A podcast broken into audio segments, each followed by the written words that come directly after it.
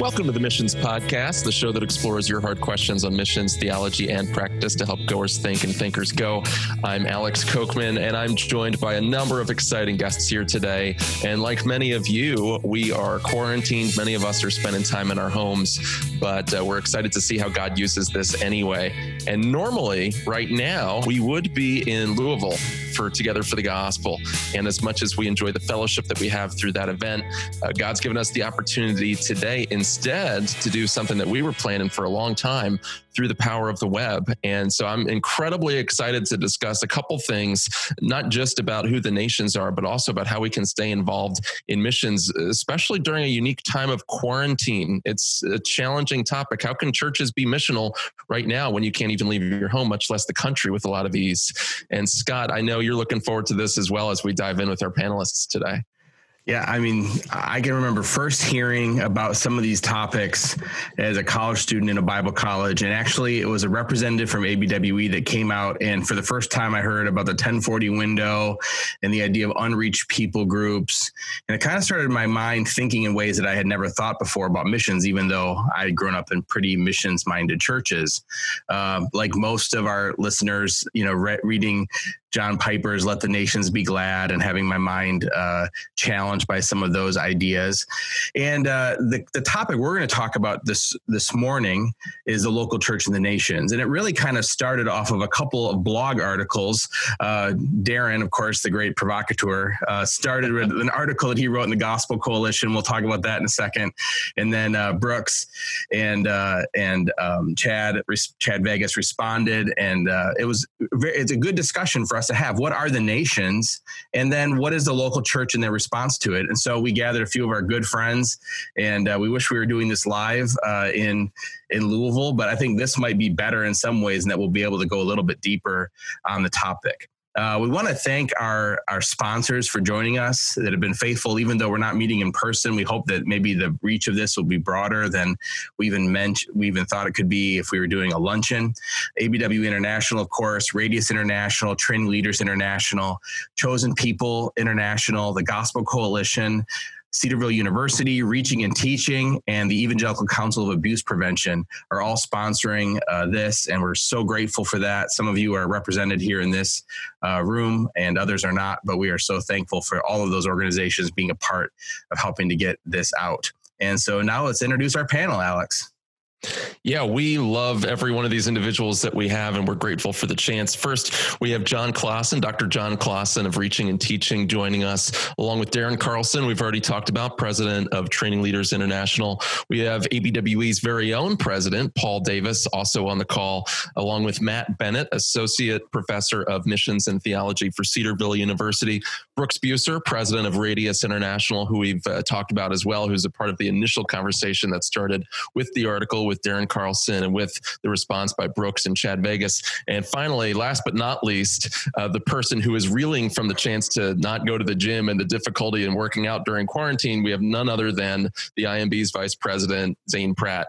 And so we're excited to have each of you guys join us. And let me just start uh, in reverse order here. We'll start with Zane. Just say a sentence or two about who you are, and I'll t- hand it off to the next person. Just remind our audience in one or two words who you are, what you do, and then we'll dive in together. Okay. Um, as you said, I'm Zane Pratt, and serve as Vice President for Assessment, Deployment, and Training with the International Mission Board. Uh, my wife and I served in Central Asia for 23 years before coming to this post, and I also teach uh, missions at the Southern Baptist Theological Seminary in Louisville. Thanks, Zane. And uh, Brooks, why don't you introduce yourself as well? Yeah, my name is Brooks Buser. I serve as president of Radius International. My wife and I served overseas in Papua New Guinea for 13 years. Uh, we developed an alphabet, translated the bulk of the Old Testament and all the New Testament into a language group there, and then returned to the US in 2016, where we're serving at Radius currently. So that's chewing up the bulk of my time. Thanks, Brooks. And Matt Bennett. I have the privilege of serving as a an assistant professor of uh, missions and theology. I appreciate the uh, uh, the uh, I guess raise promotion promotion. yeah, that's what we're looking for there. Um, but uh, yeah, I get to teach students and, and mobilize them to the nations here at Cedarville University. There you go. So you're you're president of the university now, whatever it is. You know, we'll we'll give you a couple upgrades here while we're at it. And uh, Paul Davis, why don't you share who you are as well? I'm Paul Davis, and I'm the president of ABWE, uh, an organization 94 years old. And uh, I've been in ministry for our, my entire adult life in pastoral ministry, missions, and church planting, and uh, now have the privilege of serving ABWE. And Darren Carlson, our resident provocateur. I'm also the president of Training Leaders International, but I'm guess I'm also the reason that uh, we're going to be arguing. So uh, grateful uh, to be Training Leaders International.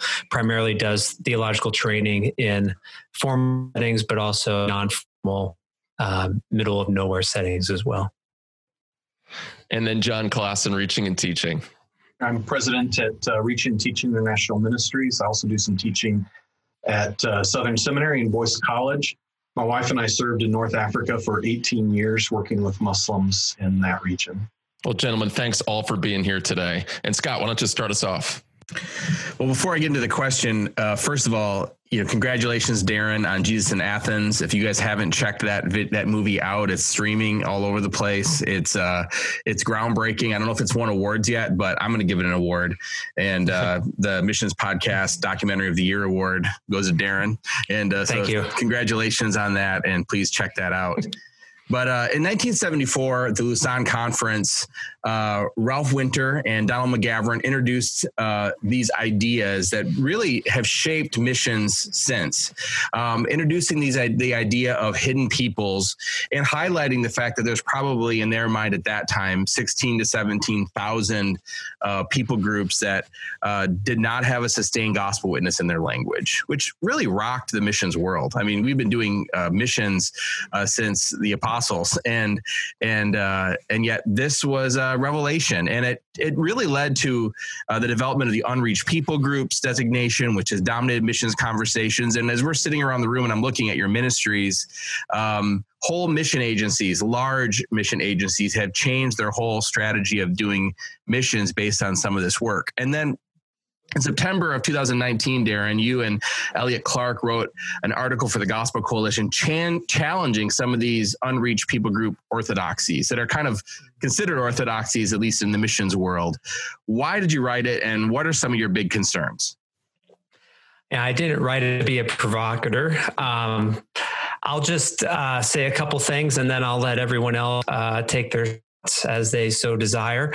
Um, I'll just say at the outset too that the view that panta ta ethne, which is the three words Ralph Winter took to mean every linguistic people group, it is the ruling majority view in missions, no question. It is the holy grail of missions. You do not touch it, um, and to question it puts you in a small minority. But the majority view of missions is almost non-existent in the New Testament scholarship world you know, I just this morning I picked up seven Matthew commentaries just to see if any of them picked up any discussion on uh, Matthew 2014 and Panta ethne, and none of them did. So, say a couple points of uh, why I, I pushed back along with Elliot, and uh, that people can uh, do what they want with it. Point one is that the exegesis is bad. It, and not bad, it's just wrong. Um, we argue that the New Testament writers use ethne to describe Gentiles as distinct from Jews and Christians. That is, they're the Gentiles who are strangers to the promise, so that when you hear all nations, and in context of the gospel going out, it means there will be a full full inclusion of Gentiles back in. So the New Testament writers, they're not thinking about Ralph Winter's 20th century designation of people groups. They're more thinking in biblical terms, specifically the Abraham covenant and the of nation, that these nations become into and join Abraham's inheritance.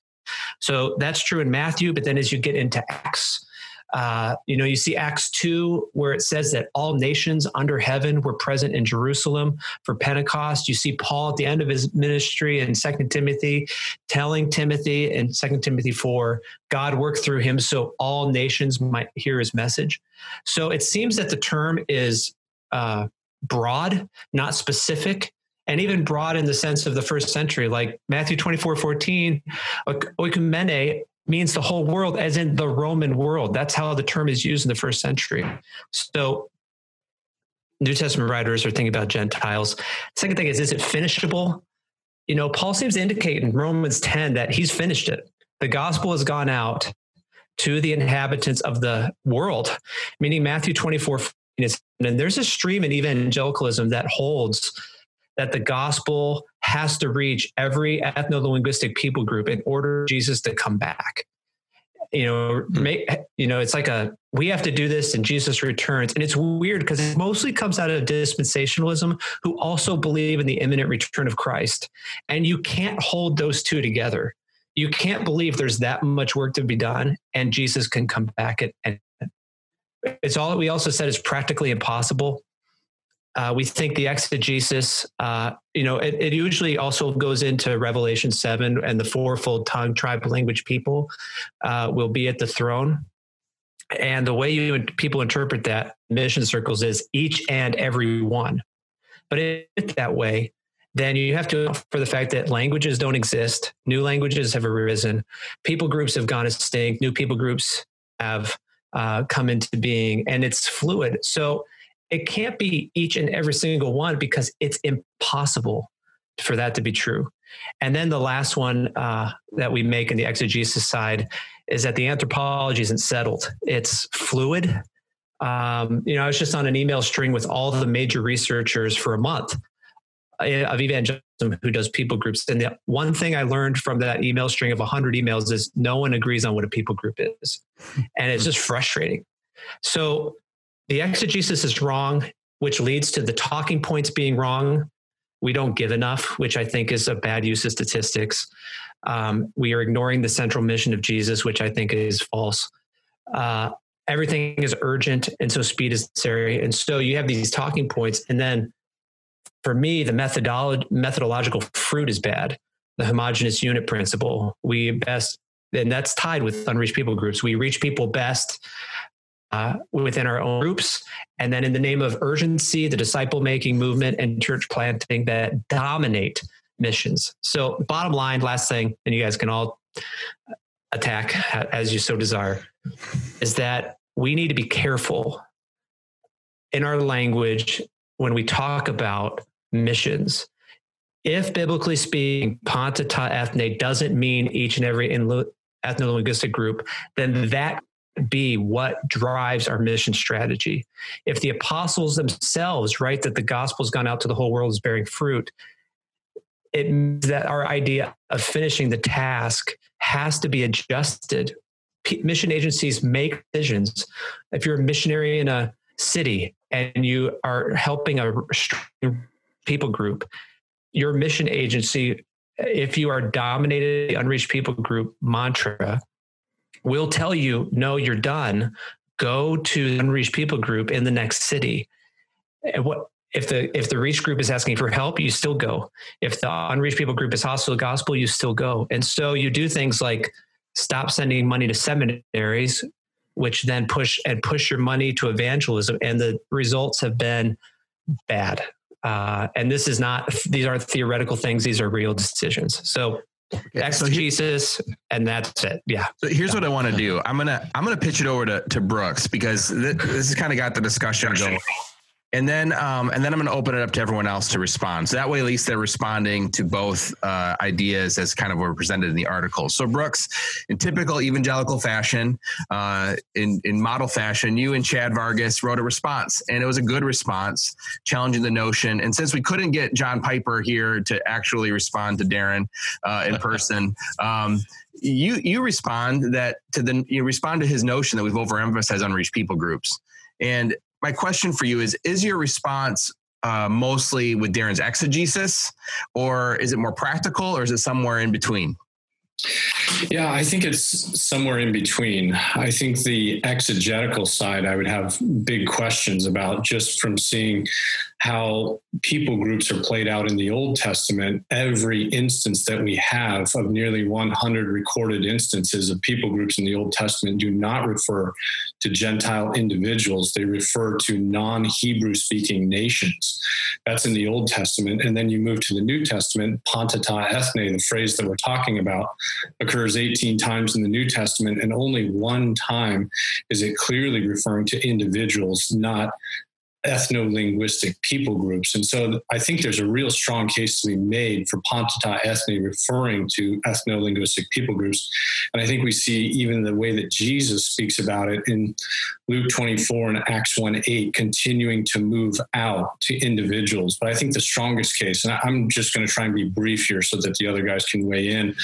Um, we see Paul in Romans 15 stating that everything from Jerusalem to Illyricum, he has fully proclaimed the gospel. And yet, church historians will tell us that less than 2% of the population was even exposed to the gospel, not that got saved, that he was even exposed to the gospel. And Paul says, My work is done there. So if the impetus is to get more individuals, he'd have been much more efficient to stay and keep working from Jerusalem all the way around to Illyricum. But he says, No, I got to keep going to Spain. I got to go to the places where it still hasn't reached. I think Darren and I agree on a lot of things. I think the fruit of what has come out of missions recently with the DMM CPM stuff all of that is bad fruit. But I think we disagree that the root of that is Panta ta ethne. I think Panta ta ethne actually drives us further. And then a complete reading of Matthew 28 to where teaching them to believe all that I have commanded you, that involves churches, and churches take time. So the speed and pragmatism that we're seeing, that, that's not a reflection of Panta ta ethne. That's a reflection of bad theology that trickles down to bad missiology. So that that's where we kind of took a little bit of issue with the article that I don't think the outcomes come from what you're understanding in Panta ta ethne, but I think the scriptures are pretty clear. And the, the apostles' model was always to keep moving, keep going to the places, not so that more people in one group could know, but other groups that have no disciples, no gospel, and most especially no church could have representatives among them. I think the scriptures press into that from the Old Testament all the way through to the New Testament. Paul, did you want to respond to that? Yeah. Um, you know, the same passage that Paul talks about uh, being done with his work there, uh, he's headed back to Jerusalem uh, to do ministry in Jerusalem, where arguably the gospel uh, started, right? So I think there is a, a both and uh, here. Um, you know, we are talking about strategy and we are taking the Great Commission and we're working out uh, how to best do that or how to move. Maybe best isn't the right word, but how to faithfully do that, right? And when we're using words like all, anyway, um, uh, do we have to break down ethno linguistic people groups or um, tribes and nations and kindred and peoples. And um, uh, so I, I, think, while I think this is an important discussion, uh, because strategy is critical. Uh, how do we best use kingdom resources and how do we allocate those kingdom resources and how do we how do we prioritize uh, where we're going to go um, i think the exegesis uh, if we do it carefully we're going to find that we need to go to all the world and proclaim the gospel, um, whether they're reached or unreached. The discussion, I think, gets important where we begin to prioritize. The question of priority, then, let me cut in and direct a question to Zane. So, Zane, speaking from your perspective at the IMB, um, IMB probably would represent one of those organizations that has shifted focus more towards evangelizing unreached people groups and maybe away from some other things. Um, is that accurate? And and if so, what's driving that? Is that mostly practical or is that mostly exegetical? And how are you approaching that? We we have certainly evolved in our in our approach to things really over the last 40 years. Um, at the beginning of the 80s, we were a very traditional mission agency with a, a, focus on countries, and that's what we were doing. I think Ralph Winter's word in 1974 was a wake up call for us to recognize in his language that there were hidden peoples, that even in the countries where we were working, there were peoples that we were completely ignoring, people that we were not taking the gospel to because we were focusing on a majority language and a majority people in a given country. And then also that there were a lot of people in places where you could not go as a traditional missionary who also had no access to the gospel.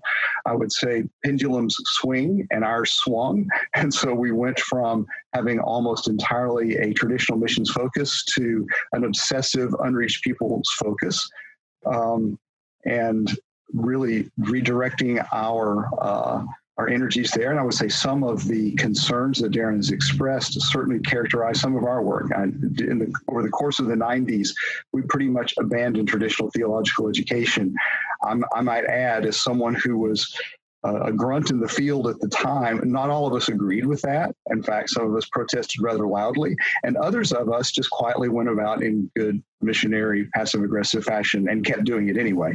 But uh, we saw that sort of transformation. And I think in recent years, the pendulum has swung for us sort of back in the middle in a couple of ways. One is that a few years back, we introduced the language of unreached peoples and places with a recognition that as you read through the book of Acts, what you see is, is a geographic expanse that's laid out for us as the agenda in Acts 1 8 and then happens throughout the book. Um, we recognize that it's not all particularly um, just people group based, but then also we we have pretty much given up on the anthropological discussions of the definition of people group, recognizing that those are a modern imposition on the biblical text.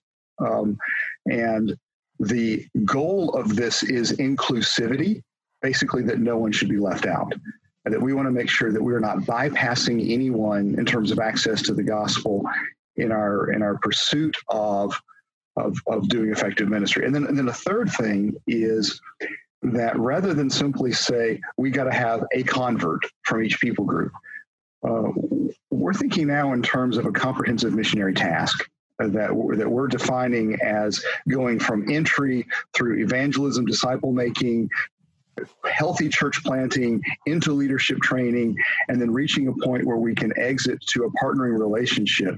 And so what we're saying now is not that we've got to touch each people group with the gospel, but that we've got to complete or at least give solid footing to the entire missionary task in a given place or among a given people. And one of the consequences of that is that we have re-engaged some things that we walked away from, I think wrongly walked away from in, in years past, so that uh, one of those areas would be theological education. We have massively re-engaged it in recent years because the recognition that really was missionary malpractice to touch and go, as it were, to do hit and run uh, mission work. I would say in terms of is this practical or theological, what what I would would sort of remind everyone is that words have ranges of meaning, and that's the same thing with the word ethne. Um, that yes, there are points in which ethne and words like goyim and amim in the in the Old Testament have purely a non-Jewish sense. They're just the Gentiles. But then you also have things like the Table of Nations, which names specific nations right before the promise is given to Abraham um, in Genesis. And you have the addition of words like tribes, tongues, peoples, and nations that indicate a bit more of specificity. So the way we have come down on that is to say we're going to define a people group as the largest group of people within whom the gospel can flow unhindered without encountering a barrier that must be crossed or stepped over. And operating from that, then, like I said, I think our pendulum has swung back a bit, and we are attempting to make sure that we are actually doing responsible mission work everywhere we go while still wanting to make sure we get the gospel to those who don't yet have any access to it. So I want to get um, I, I want to get um, John and Matt's uh, thoughts on this, especially as two guys who are professors, and then I want to circle back to Darren and let Darren kind of respond because I'm sure he's got some responses to what you're hearing, and then we'll kind of go on to some of our other questions. So, John, uh, what, what do you want to? Would you like to add something to this discussion? Well, no, I, I, I want to say I, I, really enjoyed Darren's article. I think it was really helpful, and then the response was helpful as well. Um, but I think that what happened at at Lausanne was was super helpful to us missionally as we thought about strategy because for example, when, when we first entered the field, we entered into Spain, and in Spain there were multiple languages, multiple peoples, but the focus was just on what was Spain. Same thing in North Africa. Um, the people that, that we worked with in North Africa, whenever they would finish speaking Arabic, they would spit to get the Arabic out of their mouth. Um, so just learning Arabic wasn't enough, right? So we had to focus on specific people groups in order to properly reach them with the gospel and in, in order to see churches planted. So I think that emphasis on moving towards people groups was super helpful. Um, the the danger was then that, that we only focused on our people group and, and we didn't allow um, for a while there there I, I, remember being told no this is your people group. That's the only people you're allowed to, to work with. And that was super hmm. problematic for me. And uh, perhaps as Zane said I was um, we just kept doing what we were doing. Um, and uh, there wasn't much much place to argue about it. Um, and we just kept doing what we were doing anyway. But but I, I think that what Ralph Winter did for us is really, really unblinded our eyes, opened our eyes to say, hey, there are all of these people that we are not doing a good job of reaching. Um, and and we needed to refocus there. So um, I think it was helpful at the time. Matt, yeah, I agree. I think uh, just like a lot of things, um, Ralph Winter did help to address some of the things that were pertinent in his day. But the people who took Ralph Winter and turned his thoughts into strategies subsequently and have maybe uh, altered the actual fundamental missionary task in light of taking some of these uh, identifiable people groups and putting them on a list and saying once we get the last one done we can bring jesus back. Um, i think that's where things started to go a bit awry. And so my my biggest issue is what are we defining the missionary task as and what is our key passage to go to? Darren mentioned Matthew 24, 14, and that's a passage that many um, unreached people group advocates go to to say this is the irreducible missionary task to see the gospel proclaimed. And I think it's it's really important. And one of the things I hammer with my students is Matthew 24, 14 is a beautiful promise from Jesus, but it's a promise, it's not a command. And what we see is that he is the one who's going to bring about the fulfillment of that promise when we follow the commands that are given to us in Matthew 28 to make disciples, to teach total obedience to Jesus, and to baptize in the triune name of God, making uh, making churches that will then carry on that task. And so, my my primary uh, discussion with my students is, well, what are we defining this task as? As, and then is that one that we can complete or is that one that we just simply need to be diligently working back uh, working at until the lord returns? Um, and so I'm, I'm more focused on making disciples rather than um, uh, identifying which peoples have heard the gospel so I'm going to throw out a, a, provocative quote here. So we now we've used this word three at least three times. Um, Darren said, "If the short-term missions is the golden calf of American missions, unreached people groups is the holy grail. Grail. You're not allowed to touch it." So, what do we think about that? Um, before I give it back to Darren, uh, do you? Why did you do that? You told me I could. I just want to let everyone know listening that that was a message that I sent to Scott Dunford, and now he's taking private text messages and po- and putting them in public forums. I've been watching so the news forums, and this is what they do. So uh, okay. I've, I've, been learning this, and actually, I, I, I didn't I put it on Twitter. Uh, I do not recall. so, so is is this a kind of thing where when we pursue unreached people groups, it is a distraction, or is it a helpful? Uh, I'm hearing kind of us say a little bit of both, but if you were starting a mission agency from scratch, would you make unreached people groups your target? Can everyone just give me a quick answer on that? Yeah, could I just jump in here? Yeah. Uh, uh an important principle is that abuse does not take away use.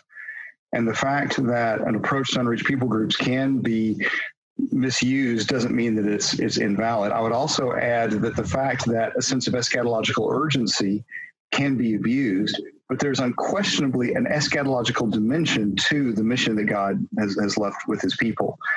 And um, and so properly nuanced, I don't see how we can escape a people group focus for our mission work with the understanding, I, I, completely agree with Matt, that the task is not defined by that. The task is defined as making disciples, which then also brings in evangelism and church planting and leadership development and all of those things.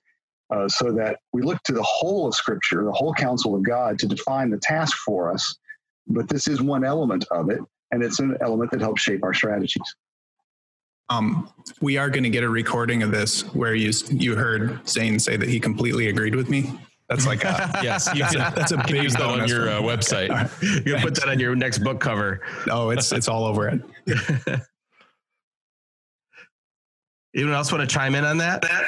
Yeah, I'd say I, I, agree with Zane. I mean, the abuse of it doesn't mean we throw out the baby with the bathwater. Uh, we've found at Radius it's much more helpful to define unreached language groups rather than unreached people groups. Unreached people groups, you get into this quagmire where you've got Joshua project defining North American hockey players and the unreached LGBTQ community of South Carolina as an unreached people group. Like anything becomes an unreached people group as long as there's a mass of people that somehow coagulates around one certain thing. And so it's very unhelpful just because everybody and everything has become an unreached people group in our day and age. That's why you've got guys like Spitters and Ellison writing books about when everything is missions. When everything becomes the Great Commission and everything is a people group and everything's missions, as long as you're doing something with a non family member outside of your house, it counts as missions. And that's just, that you've got to have a tighter focus. And I think that tighter focus comes in language. Language is this thing that we see as this theme all the way through the Old Testament, ending up in Revelation. I think it's the easiest, most objective. We found it's the most objective measuring tool. There's about 3,100 languages left with no gospel, no disciples, no church let's go after those. And this isn't, there's not supposed to be a ticking time clock on this. Once we get there and get those last guys, I don't think that's the emphasis. But like what Zane said, there is this pressure that somehow there is an eschatological element to this. So we've just found that language groups is much easier rather than people groups because everything is a people group these days. Paul or John? Yeah, I think I think another thing that, that was really helpful out of that Lausanne conference was the the themes that emerged of of whole church, whole gospel, and whole world. And I think that one of the things that, that we need to keep in mind is that this, the task isn't just dependent upon the, the Western church either. Um, it really is the whole church uh, across the board, from from Latin America to Africa to Asia uh, to to Central Asia, um, Europe. We we all need to be about the task, and so yeah, as we think about that eschatological dimension of of a passion for seeing the nations um, be glad as they rejoice and and and worship the Father, it is something that we do as the church as a whole. So the whole concept of of discipleship, deep discipleship, the whole concept of deep teaching in uh, in Latin America or Africa or Asia is so vital as churches are developed, and then those churches as they grow, they go to the nations as well. So I, I just want to remind us that, that it's not just the West, right? It's not just our agencies that need to be reaching into the whole world, but it is the whole world, the whole church that that goes to the whole world, and and that's an exciting aspect I think of missions today uh, as, as we come alongside missionaries that, that, that come from all over the world and, and we work in these intercultural teams to, to reach the nations uh, with the gospel is a tremendous opportunity. Mm, Paul? Yes, Scott and uh, uh, Alex, I really like the way this conversation is going. There were two things that were said that uh, just really resonated with me. One, Matt's emphasis on on discipleship, because I think discipleship, the, the whole spectrum of discipleship is critical as we talk about this. The other thing was something that Brooks said when he said, keep moving. We need to keep moving. And, uh, you know, the first participle in the Great Commission is to go. And this idea of going into all the world or going to all nations, all, uh, I, I, there's this, there's this, this motion um, loving uh, piece to the gospel. That the gospel likes to go. The gospel wants to be taken to new places and to new regions. And so this is a this is a great and healthy discussion because we have to do both, right? We, we have to disciple fully, and so we need seminaries and we need.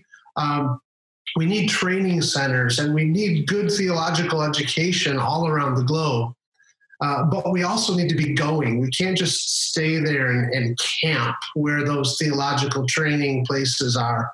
Um, we have to be constantly going and reaching. And so uh, I love those just those two comments. I was just sitting here listening and resonating with the, the, the constantly making disciples, the whole spectrum, and the, and the keep moving uh, idea.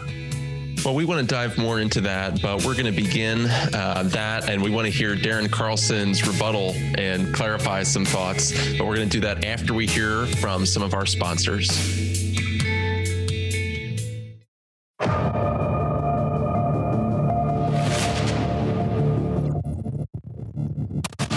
We are living in an age of migration.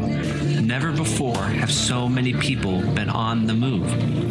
In 2015, 1,005,504 migrants entered Europe. The access point for most is through Greece, with its 16,000 kilometers of coastline. Its proximity to Turkey, which is just kilometers from multiple Greek islands, make it a popular route of travel. But on their journey, something quite unexpected has occurred religious conversions and revival have broken out, especially amongst Muslims fleeing their war torn countries. So join us as we meet the people who feed and clothe some of the most marginalized people in the world. Gather with the chosen outcasts as they come out of darkness and into light. Witness the miraculous. See the love of Christians toward people who were told Christians would hate them. Watch churches spring into action entertaining strangers, showing hospitality, learning to reject hatred and fear. This is the story of God, gathering people and nations to himself in a crisis.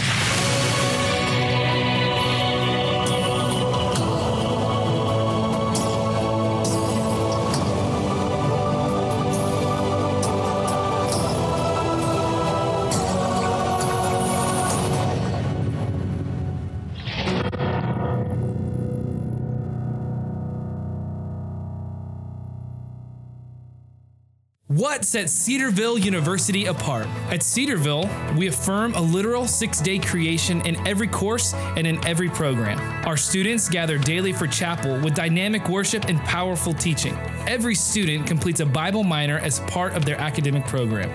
We offer more than 150 in demand academic programs, including professional and health sciences programs. We have a vibrant, intentionally Christian community with 4,193 undergraduate, graduate, and online students. We're honored to be listed among Answers in Genesis select list of creation colleges. In every course, in every program, we boldly acknowledge the Bible as the ultimate framework for work and study. Explore our top ranked undergraduate, graduate, and online programs for yourself.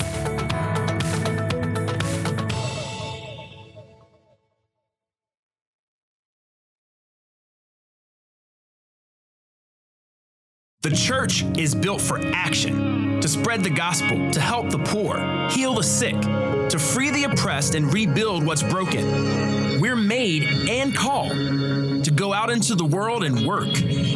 But real action requires resources, skills, and manpower, which we don't always have in our own churches, but we do in the church. Because the church is one body, and it's unstoppable when it works together, when it's connected. That's why Live Global exists to connect churches and believers in the U.S. with other churches and believers abroad to do the work they are called to do. Kingdom networkers. We build deep relationships with churches, nonprofits, and individuals across the world to facilitate partnerships that enable all churches and the church to work better together. Go to liveglobal.org to find a partner and get to work.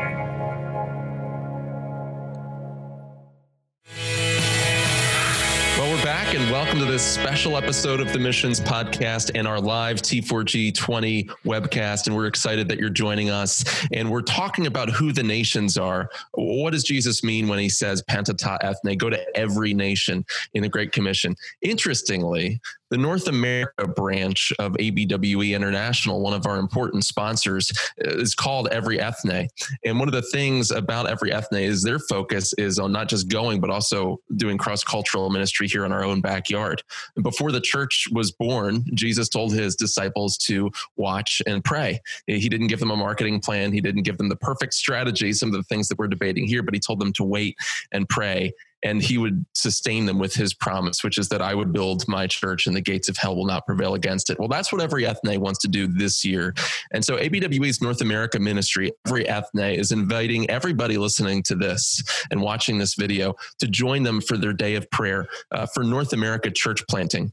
It's going to be happening on Sunday, May 31st, which is also Pentecost. For those of you that are paying attention to the calendar, they are going to provide everybody with daily prayer prompts for Thanksgiving, confession, petitions as we depend on Jesus to build his church throughout North America, parts of the world that sometimes we consider reached, but we all know just looking out on our own neighborhoods how desperately North America needs the gospel. So for more information on that, go to everyethne.church slash week of prayer. That's everyethne.church church slash week of prayer and join us starting on that day in praying for the nations in North America. But Scott, I want to get back to Darren and hear his rebuttal to some of these things, don't you? Yeah. So, Darren, thank you so much. As you can tell just from responses, I think that what you've said has sparked a lot of good conversation and thought. We really have more agreement than disagreement. But I want to circle back to you since you've been waiting patiently and everyone's had their chance to either pick a hole or agree with you. What are your thoughts? I appreciate everyone who agreed with me, and um, I, will just and and the back as well. I'll I'll say, um, you know, one of the issues in this discussion is that the gap of the methodology of the people on this is very small.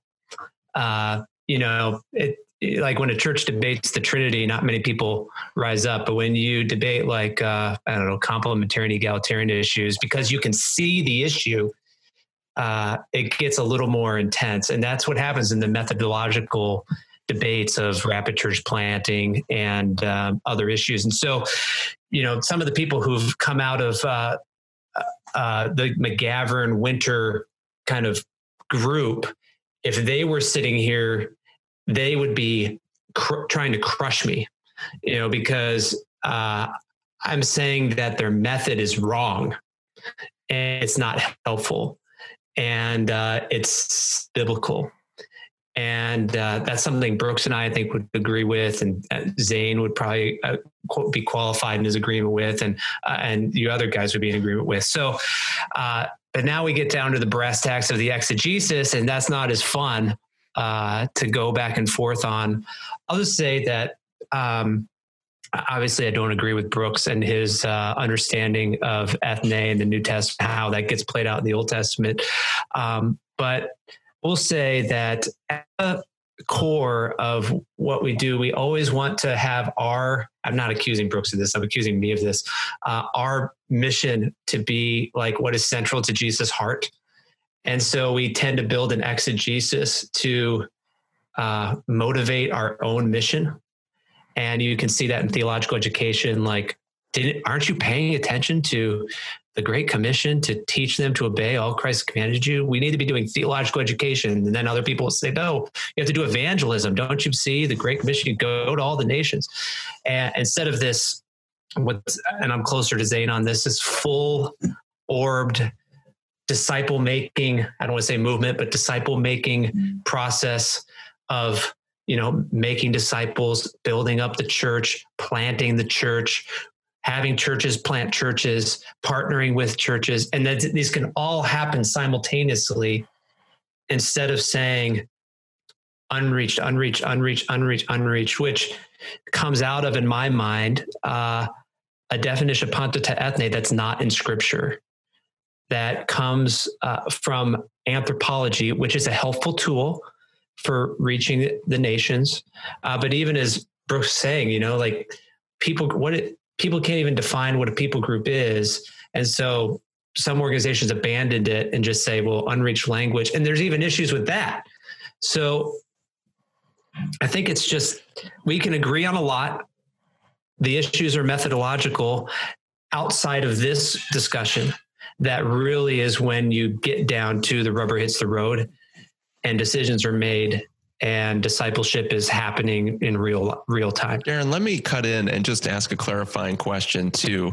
You made the statement that Brooks' definition of panta ta ethne isn't in the New Testament. Okay, and, and, you want to throw that out there, and and I want to let you respond briefly, and then let the other guys hop in. And Scott has more questions for us to dig through.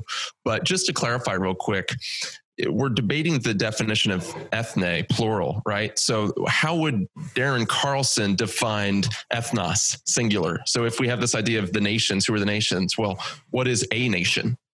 Uh, I would define it as the non believing Gentiles, and that the point uh, is the inclusion of. Um, the, the inclusion of people who are outside of the promise, and that in Acts 2, those nations representative are now hearing the gospel preached and that it is not and that ethne is not a specific ethno-linguistic peoples but instead broadly the people who are outside of the promise.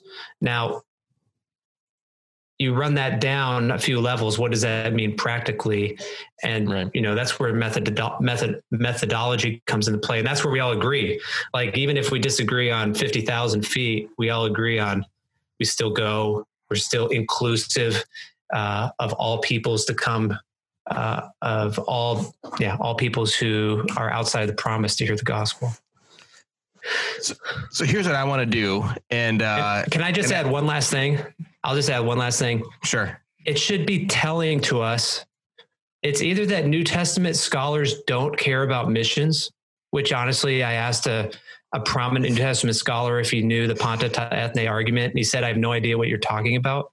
And he's a prominent New Testament writer in the in North America. So there is a disconnect, but it should tell us something that no major New Testament writer of commentaries I have talk about this issue at all. Carson, Schnabel, Osborne, Blomberg, I could just Keener, all these people don't take it as ethno-linguistic people groups. And so that should cause the missions people who not are driven practically are driven by practical issues, but by the issues that are in front of them, should at least cause them to pause and go, huh, why don't any of our evangelical, even in our reform circles that we're in, take that stance? Oh, there's so much I want to say, but John John Piper would disagree with you, and he's a pretty big New Testament scholar. Uh, let's let's. I'm gonna, here's what I'm going to do. Uh, I'm going to move it on. And uh, but within these other questions, I think there's opportunities for each of you as I'm going to target some different questions to different people for you to kind of share some of your thoughts on that. And Darren, if you want to come back to that later in yours or Brooks or whoever, uh, feel free to to add more discussion to that as I ask these other questions. Does that make sense? So I'm I'm going to kind of shift it a little bit because uh, if I'm being honest, when I listen to everyone talk, I know in the back of my mind there's this tension, right? There's this tension between I can, I've got a ministry to do, and I'm invested in the ministry that we're doing, and uh, but I also want to be faithful to this broader command that Christ has given us, and that that tension. So, Paul, you know, you're you're the president of ABWE. ABWE is 94 years old. They've been doing ministry around the world, uh, and and certainly over time, those things that that's changed. When we were in the Philippines 94 years ago, uh, the Philippines was largely fitting in that category of unreached peoples, and yet now here we are with thriving churches. So, how does a mission agency with length and history and legacy address the needs of the unreached? While maintaining the commitments it's already made in places where the gospel has been for some time. Yeah. That's a great question, and and it's one of the reasons why I tend to focus on the word all or every every instead of ethne, because uh, um, I do think there's an uh, a ministry aspect of, of all and going everywhere. Um, after, after being an agency for 94 years, there are fields that have grown up and have matured, and uh, missionaries have come and then they've gone And then we have fields where missionaries have come and they've gone and they've come back. Um, and, uh, you know, even as Zane was sharing, uh, with strategies of theological education. You know, there, you know, missionaries came and and started things and built, had disciples, made disciples, uh, made disciples that could make disciples, but uh, um, started theological education. Missionaries pulled out, and now again, missionaries are coming back again, and um, so I think that there's this uh, there's this pervasive awe that needs to take place. And again, getting back to the priority conversation, this is where I think it's important, and and this is where I would wholeheartedly agree with Brooks. Um, when we say all, there are places that are desperately difficult to go. There's a reason why they haven't been reached yet. And it's it's harder to get there. There are cultural problems, there are linguistic problems, there are uh, visa problems, there are border problems in order to get to these people, and um, these conversations are are critical because we have to go to these places even though they're not easy, and we need organizations to to not be satisfied with where they're at, but we also I, don't want to leave people behind. I don't want to leave groups that are fledgling um, behind, uh, believers that are are maybe in a cultural pocket or in an ethno linguistic pocket um, that needs support. And so I think as a as mission agencies, we need to do the former, but not leave out the latter. I mean, we need to do uh, we need to do both. And um, and balancing the priorities, I think, is is the the, the difficult conversation. Um, and where do we send new missionaries? And as we train new missionaries, uh, we need to train theological educators for for places that uh, again these ethno linguistic pockets that don't have a rich theological heritage like Western um, culture has. Um, but we also need to train out these pioneer missionaries that will go to these very, very difficult things. And so, um, going back to what we said before, I think we have to keep moving. Um, we have to support those that are already in place, and so they don't get uh, uh, so that so they don't weary on you know on the vine, so to speak. Um, but they continue to grow and flourish because I know for us and for what I'm wanting for ABWE is I want us to bear fruit that remains. And so, as we reach a, a, people group, we want to reach them in such a way that their fruit will remain long term. Uh, that that's helpful, and you know we're gonna Darren will have a chance to mention even in his, but I I know there's places that that that some of the reaching and teaching and training leaders international are going to train leaders that have had missionaries for a long time and then have pulled out and yet the need still remains. And so i think that's a very helpful point. Um, so john i want to bring it to you for a second. Um, we've talked a lot around this idea of the eschatological implications of missions.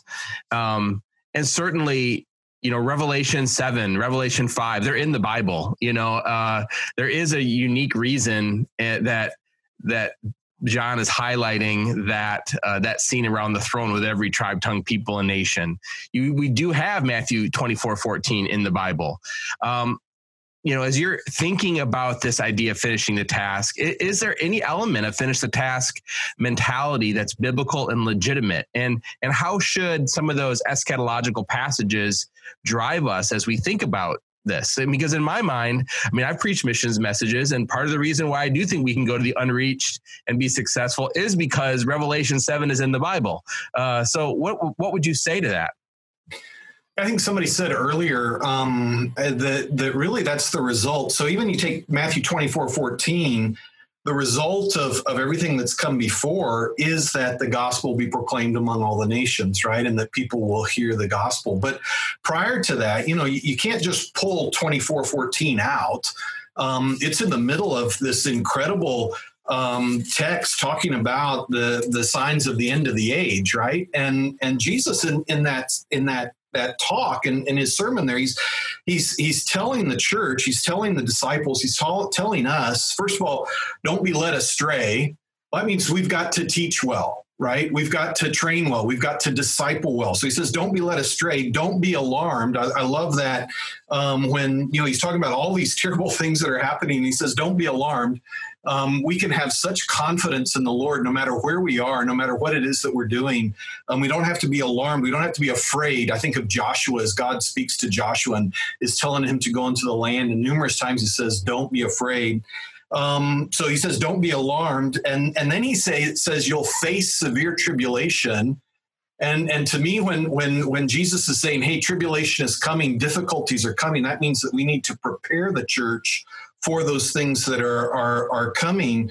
Um, and and then he says to endure. Well, all of that, what, what Jesus is saying there is, hey, the, the end result is that the gospel is preached among the nations, and as we're taking the gospel to the nations, we need to make sure that we are going deep in discipleship. So then we go to Matthew 28 and and we think about going deep in discipleship we think about baptizing. So that means that, that we're helping people come to faith, helping them know who Jesus is so that, that God can, can gloriously save them. And, and as a result of that, we, we think about church planting. And, and I love J.D. Greear in, in gaining, um, gain by losing. He says, church planting is really about developing leaders who make disciples.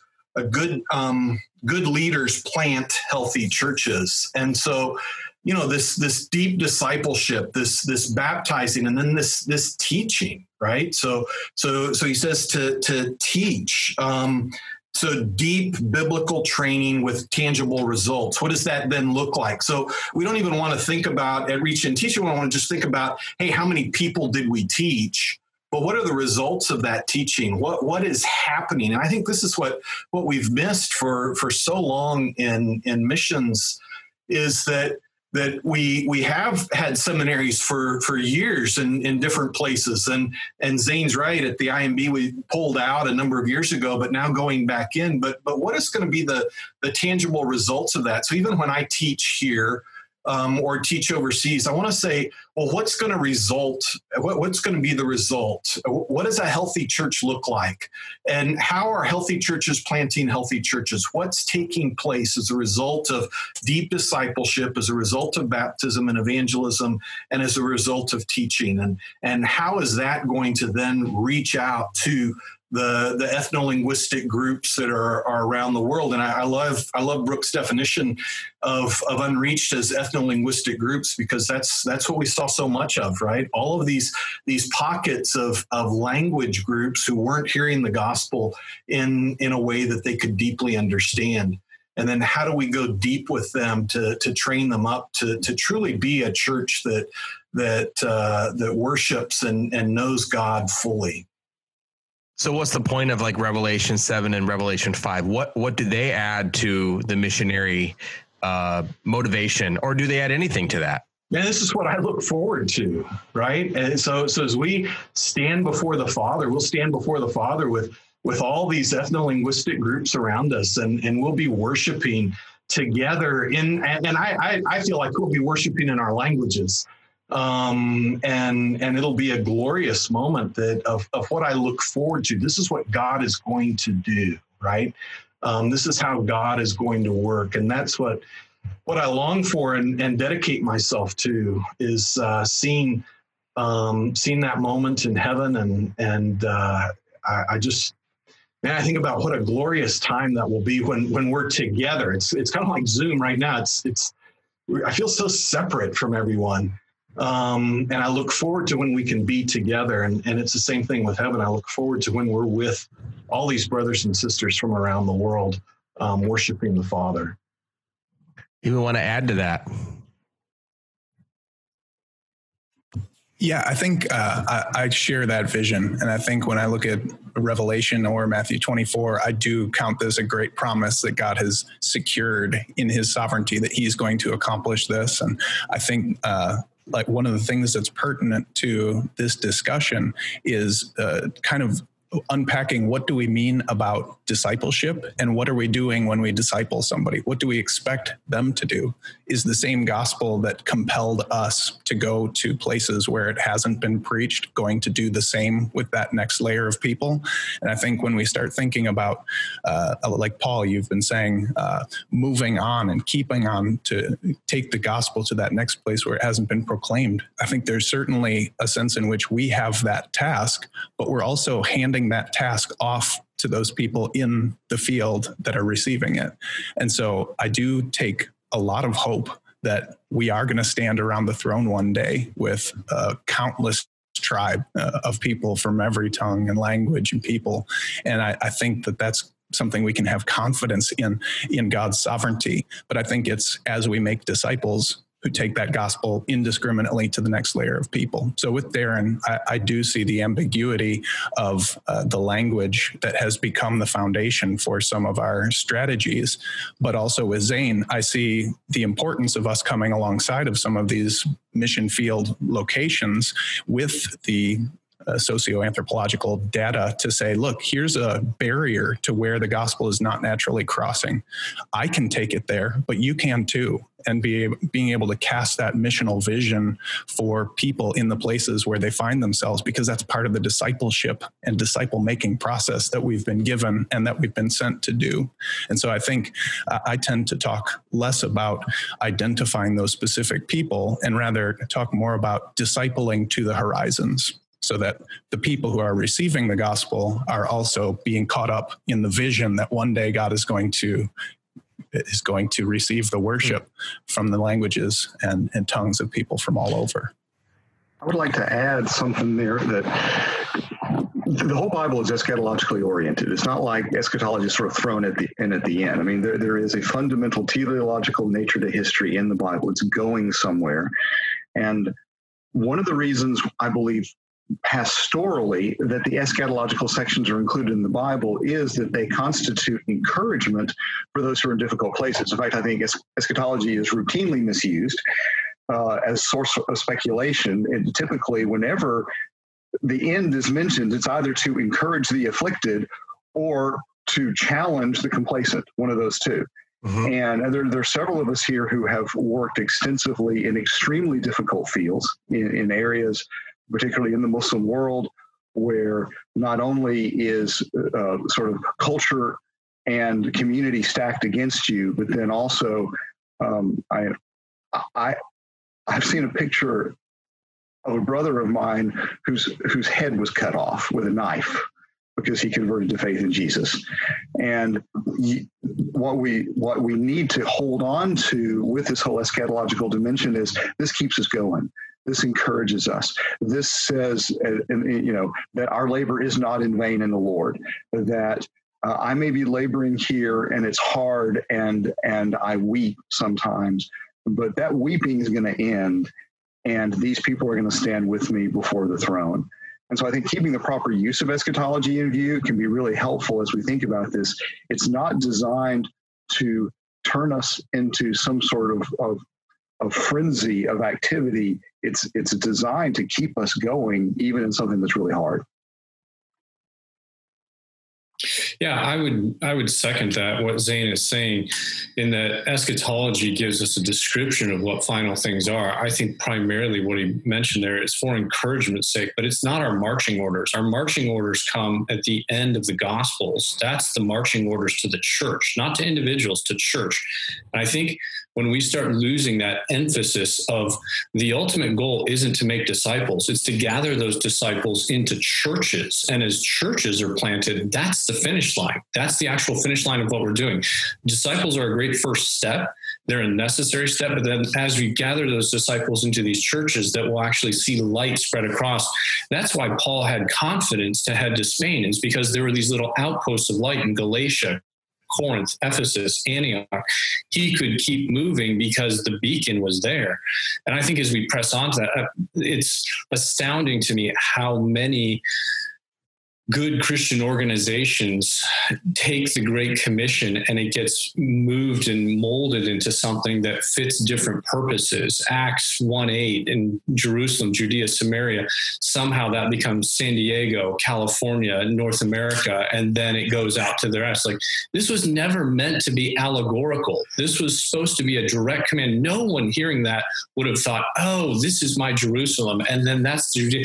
They would have all thought of specific geographic geographic locations and we keep moving. We keep going to those last people groups that still have nothing. And so I, I think that's where some of our frustration at Radius is the church really likes to talk a lot about the Great Commission and a ton about missions, but they're very haphazard in the way they apply those final commands of Jesus and they pull from different ways. And it just it starts to become this mushy pot that you can do anything with. So, anyways, I'm got on a little bit of a tangent there, but I, I would second what Zane said that these are descriptive passages. They're not the ethos. They're not the push behind why the church does what it does today. I, uh, yes, amen, and amen. And that's why the fireworks would happen more on the methodology side, and why I uh, would happily support Brooks' ministry and love what what Radius is doing to send people to Radius. I think technology. I mean, this is part of the exercise for me. You know, the promise is that He'll be with us, and that encouragement.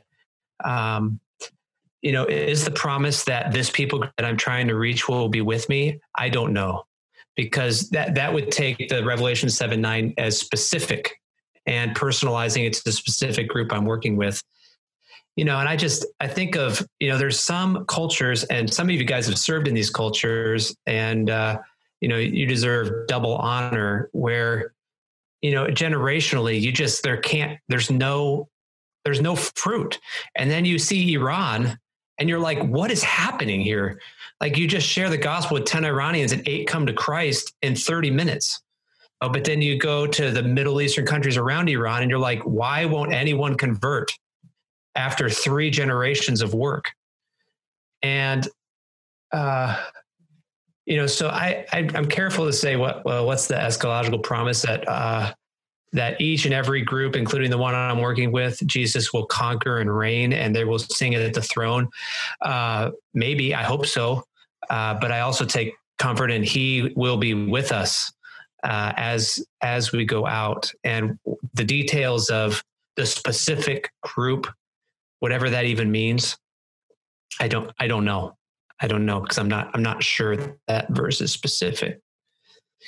So Matt, I want to switch over and ask you a question. So, a lot of you are working with students, um, but Matt, you're in the classroom and you're you're you've been on the field. You've been in one of those hard places.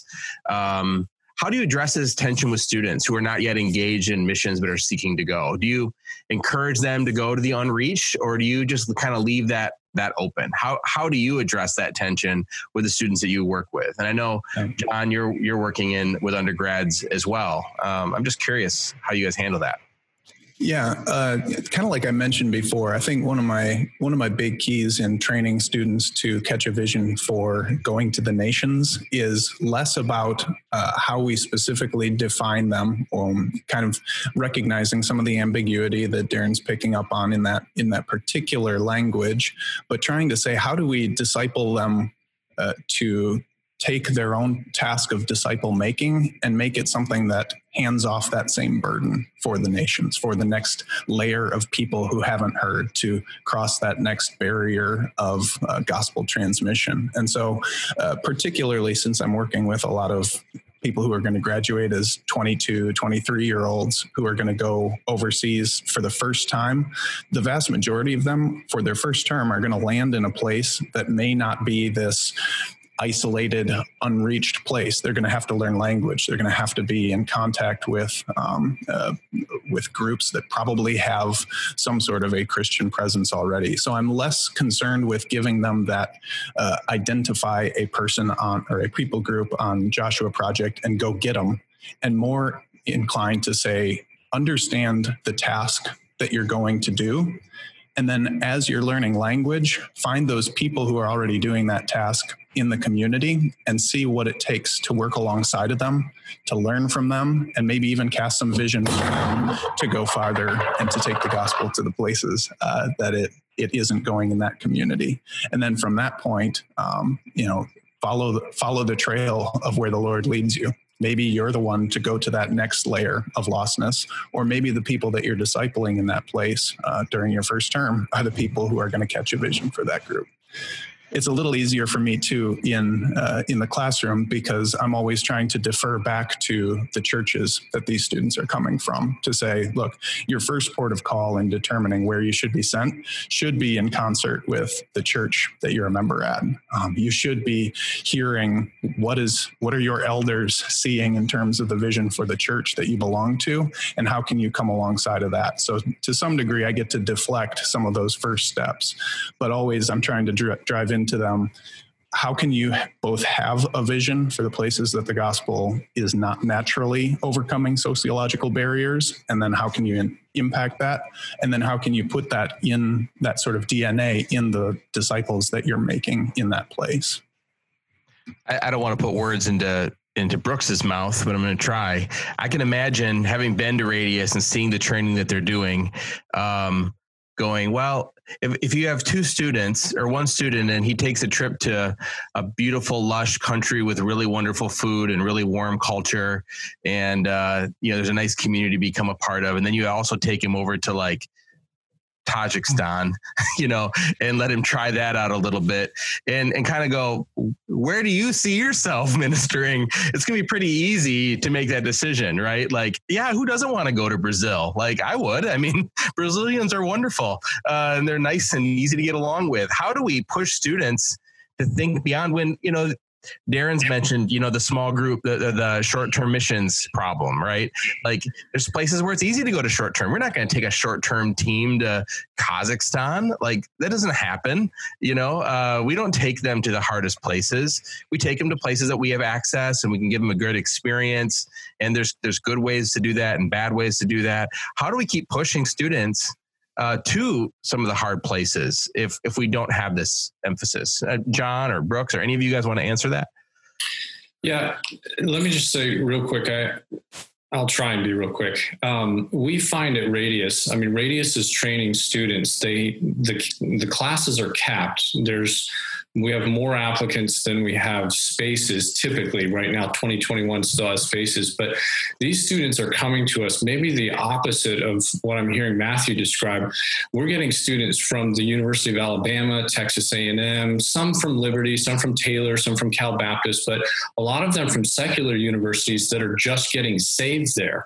And their desire is to go to these places that have no gospel witness and like, I forget who it was on the panel that said the last 3,100 language groups that are left on the face of the earth with none of those things are not random. It's not by accident that they're the last 3,100. There's a reason why those ones are the ones that are left. They're hard to get to, they have difficult languages. And we find that our best marketing strategy, to be honest, is to paint the picture as dark as possible. This is going to be very difficult. This is going to be very hard. This is going to take 15 to 30 years of your life. But the king is worth it and the king is given a command and you find that the right people step up for that type of a task. And the right people will find brazil and the right people will find other locations. And there there the church needs to be encouraged and it needs to be grown. I love what i hear coming out of tmai the masters institute international and different organizations that are supporting the national church. But to to let's be really clear about this. The gospel is there. The church is strong in Mandarin, it's strong in Arabic. There is a church in Bahasa, there is a strong church in Hindi, but it's beyond those language groups, those gateway languages to the minority language groups. That's where nothing exists. And you get the right type of person when you say, This will cost you a ton. It may cost your wife, it may cost your children, but it's worth it. And then the right people step up for that. So there, there's a great disparity in who goes for which way. It depends on how it's sold to them, I believe. I just want to say I agree with that. That there are, uh, you know, there's a reason why some people join the Marines and some people join the Coast Guard. you know, it's just there's a personality. There's there's a reason why there's Jim Elliot and Brooks and Zane who are just going to crazy places. There's a certain way God has wired them to be able to do that to where, you know, if you call people up and say things like, it's going to be hard. You're going to have the people stand up and go, that's what I want. And then you're going to have people that are going to say, that's not really for me. I've got health issues. I've got these five concerns that I need to work through for three years. And then they end up not going. Um, so it's part of that. It's just a wiring, I think, of how God wires people and their passion and their ability to be flexible and their handling of culture, willingness to be single. Um, all these things that kind of combine together to give you a Brooks, you know, to give you a Jim Elliot, to give you a Zane, to give you a John, give you a Matt. And then, you know, me and Paul were, you know, we're a little different, you know, it's just, and, that's okay. Uh, how God's wired us um, and how God's wired our families. And so, you know, we can recruit differently for different people to go where God has them to go. That's an interesting point because as another non-missionary, you know, I'll, I'll, join the Darren and Paul side of things, and Scott can go with all of the other veteran missionaries on that side of the panel. But there's an interesting point there with how much of this boils down to the analogy of the body of Christ. And there's hands and there's feet and there's kneecaps and there's eye sockets and there's every part of that body. Um, but you wouldn't talk to every member of the body uh, in the same way. Is is it really that, or is that reducing it too much? Is there a really deep rooted methodological and exegetical difference here that we gloss over if we make it that kind of analogy. Because I do think that that is an important thing that we have to have a strong, um, for lack of a better term, recruiting and mobilizing message, calling people to come and die. But we also have to have enough nuance mixed in with that where we recognize most people ordinarily God calls to stay put in their current context and be faithful to Him in the context of their job, their family, their neighborhood. So, what do you guys have to say about that? I'll just throw that out to anyone who wants to respond. One of the things we've found in recruiting people is that in some ways it's almost easier to recruit the the special forces types. Um, it's that it already has occurred to them they have a role in this. Um, on the other hand, there are places where you know we need an agriculturalist who's going to be able to get in over there, or we need an engineer, or we need an accountant, and most of those people have no concept that they could potentially have a role in in the Great Commission. Mm-hmm. And so we found that yes, a lot of our stuff is naturally going to draw in the folks who say, "I will, I will pay whatever price God asks to take the gospel where it's never been before." Uh, but then we also, at the same time, sort of in parallel, are reaching out to others, saying, "You may not realize that it takes more than one type of person to do this job, and you may very well have gifts, have training, have credentials that will fill in part of the puzzle that others just just can't. Also, given the fact that most of the places that most need the gospel are places that you cannot go as a traditional missionary, uh, some form of of um, multiple competency may very well be needed anyway. So I really do like the analogy of the body, the analogy of spiritual gifting, because there's a lot of different kinds of people who are needed to do this task. Hmm. Alex, a- say one thing real quick. I, I agree very much with the analogy of the body. I think it's evident in scripture too. You've got Titus and Timothy who go to Crete and go to Ephesus. They follow up where Paul went. But again, Paul saw a distinction between his role and their role. And I think this is what gets the American church into trouble so much is that they call everyone missionaries. And when everyone's a missionary, no one's a missionary. And I think that's mm-hmm. the thing that we have to be careful of in our zeal to protect the kneecaps and the shins and the other parts of the body that are so needed. Let's not misidentify them just to give them this false sense of elevation. We're all needed in this task, but when everybody's a missionary, it really actually the biggest loser is the Great Commission.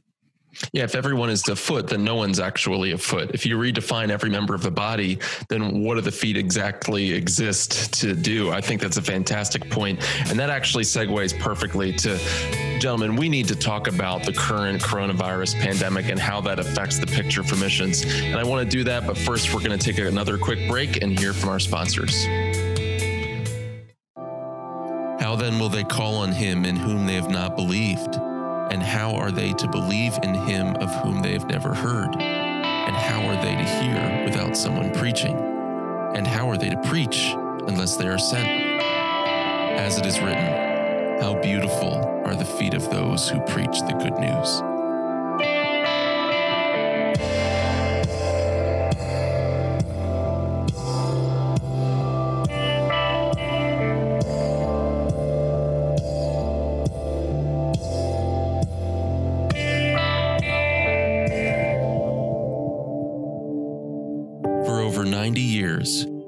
ABWE has been serving the church as it obeys the Great Commission. What started in Asia with one missionary grew into a global movement.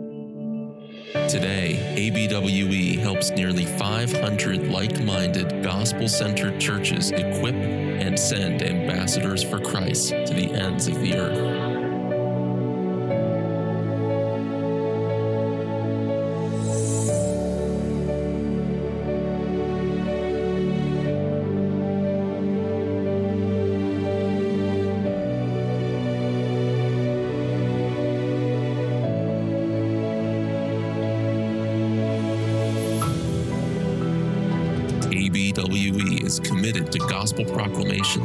Disciple making, planting healthy churches, and training national leaders.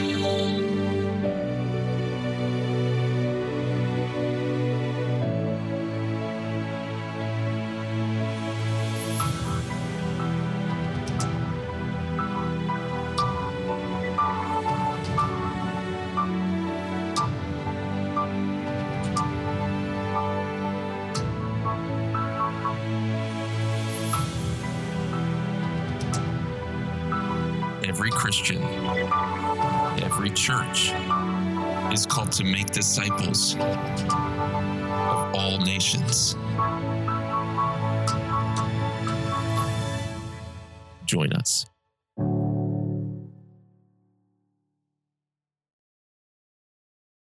Radius is about reaching unreached people groups. When you go to uh, a culture that's a different language than yours, almost certainly you're ending up in a kind of majority language that's been reached. And there are other peoples still more hidden that relate to that majority language. And it's those people who are often almost entirely unreached. And they take more sustained cross cultural effort.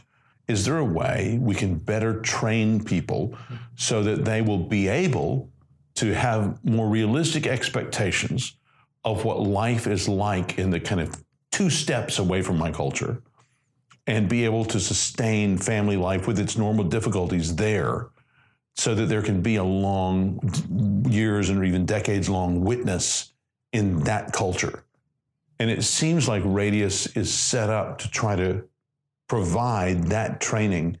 I find it hard to express this, but the brief time of the last two years that I've had in contact with Radius has been a signal moment, actually, in my Christian life for myself and my wife, Joan.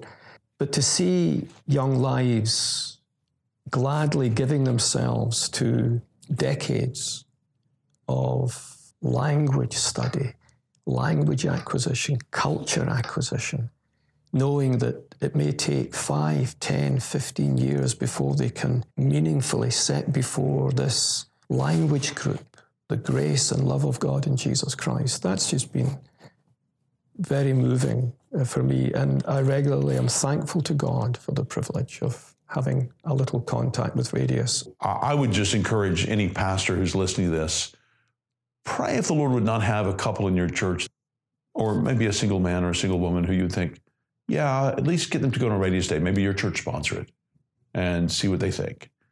And don't don't send you know your most awkward people. You know, send send your best people who might who might survive the two sort of cultural sonic booms getting across to to reach those people who really, who don't know the Lord. They, they haven't heard the gospel, uh, and you might have a couple in your church who could be a key for that group in the gospel.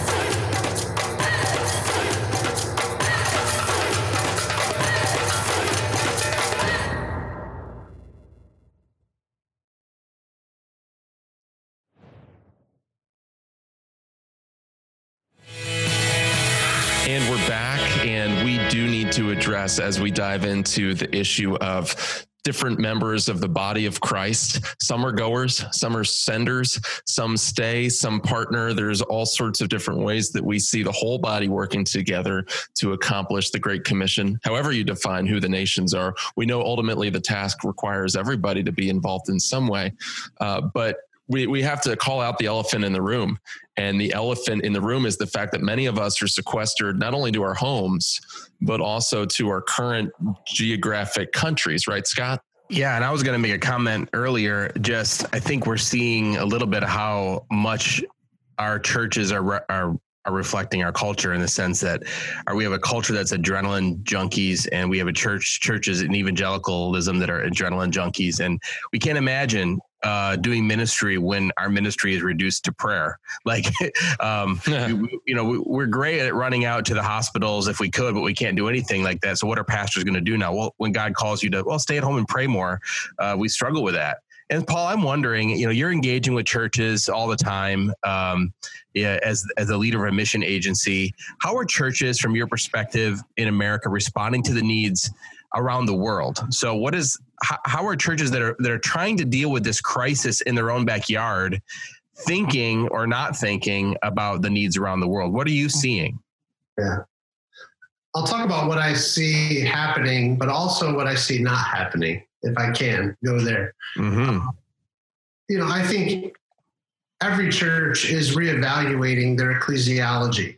And um, like it or not, the American church has been tied to buildings uh, for a long, long time. And our ecclesiology revolves around, we even talk about like methodologies flowing from the, the buildings, you know, an attractional model. And, um, and I think churches and pastors and leaders are reevaluating their ecclesiology. How do we do church when we don't have a building? How do we be the church when we uh, don't have a building? And uh, I know those conversations are taking place, and um, and so they're rethinking and they're doing different things. We all know the technology that that's being used, um, and I, I, see them uh, trying to reach out to their missionaries and reach out to their community through technology, and I think that's happening. One of the things that isn't happening, and uh, I may open up a can of worms here, is uh, um, the short-term missions. Um, that's not happening. And um, uh, it's interesting to me. Um, and I was thinking about this this morning. You know, one of the things that um, uh, they tell you in the stock market is when there's volatility in the stock market, you need to uh, kind of move to quality. Right. And uh, the idea is moving from volatile stocks to quality stocks. And um, it's interesting to me that uh, um, volatile missions would be short-term missions here, and, uh, and I'm not bashing short-term missions, but um, I, I, think there's a move to quality in that um, who are the missionaries that are still engaged? Where is their ministry still going on? Uh, it's places where there are long-term missionaries who have devoted decades of their life to cultural and language acquisition and they're pouring their lives. Those are the people that are still there, still engaged in ministry, still active. Those are the people that churches are seeing and, and able to communicate with and uh, and connect with with partners. And and um, you know, I don't know if anyone's doing any short term missions at all, um, but uh, that's just been an interesting dynamic that uh, uh that I'm seeing. And so um, I, think a conversation about ecclesiology and how our methodology flows from our ecclesiology is taking place, and uh, and I think a, a flee to quality or a move to, to quality, so to speak. And that's just an analogy. I'm not throwing stones. Alex, are you seeing uh, applicants still still flowing to missions during this time? Uh, so those others of you who run mission agencies, are you still having people applying, or has that dried up? Yeah, I you know speaking as director of advancement and mobilization for ABWE, um, we've obviously seen a, a, bottoming out of a lot of interest in certain tracks. But the thing with short term is short term trips, week long, two week long, three week long, tend to be recurring throughout the calendar year. So we still have people that are asking and that are interested about those things.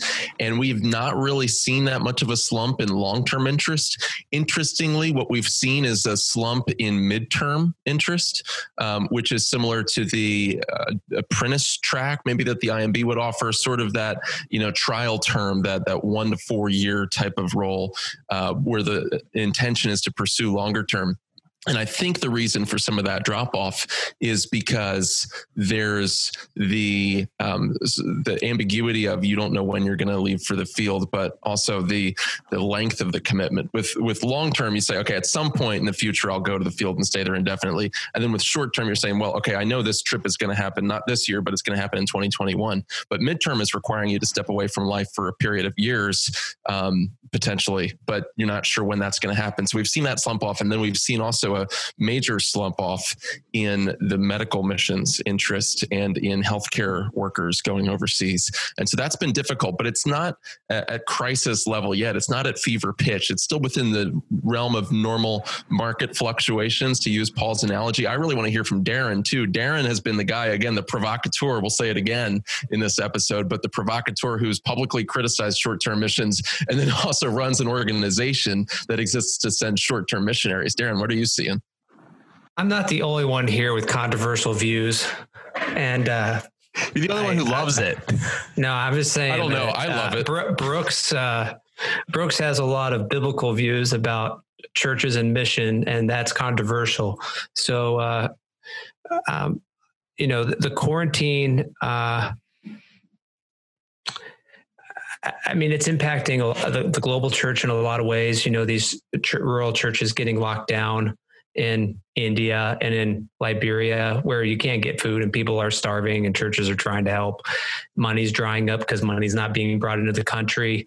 Uh, there's uh, like Pakistan. There's there's a BBC article about all the Muslims how generous they're being, but not to the Christians, not helping the Christians in any way, and they're not getting government help. So, uh, you know, on the U.S. mission side of thing, which is really a narrow kind of group, uh, you know, I, have been thinking about it in terms of the mission impact and the money impact, and I, those overlap. But uh, I mean, on the money side of things, you know, I like I would expect a twenty percent, thirty percent drop in giving to happen to most mission agencies, but not to feel it until quarter four or early next year. And that's because people are going to rather cut off their arm than not stop and then stop supporting a mission missionary or a missions org but you're just going to people people don't have jobs uh, they're not going to give. And if you are a if you're a mission agency that is primarily a high skill worker high tech you might survive. But if you're a if you're a labor worker service workers donors your your mission agency is in trouble. Short-term missions has paused stopped uh, completely. And we're about to get a case study on whether that'll affect mobilization or not. Everyone says that short term missions is the key to mobilization long term. Whether that's true or not is up for debate, but it's about to not be. Um, even if the US, and this is part of the thing for US agencies, even if the US opens up in recurring waves, that doesn't mean international travel will. And so you've got missionaries who are about to go, who are still stuck sold their house, bought the plane tickets, and now they're here in the US. Or missionaries who are trained, want to go. Everything's just kind of getting pushed back. And, uh, you know, the mission side of thing, even for TLI, I mean, uh, you know, we've got enough work for a couple months on the back end, but if we can't travel internationally for 12 to 18 months, that's we're looking at a radical redefinition of what we do as an organization you know, short term missions is a $1.6 billion enterprise in the US, and it's now a zero dollar enterprise.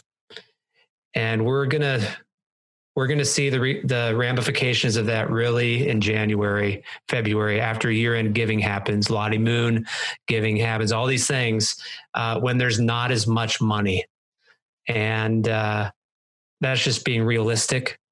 And uh, I talk to missionaries; they're very optimistic about their supporters, Uh, but even at, I went through just people who support me, and 50% of them are insecure in their job right now. And many of them have already lost their job. So they, they don't have money coming in, they can't give. So it's going to be significant, and uh, we'll feel it in six months to nine months from now. How are you, especially, you know, those of you who are in leadership roles or training roles, how are you seeing your agencies adapting?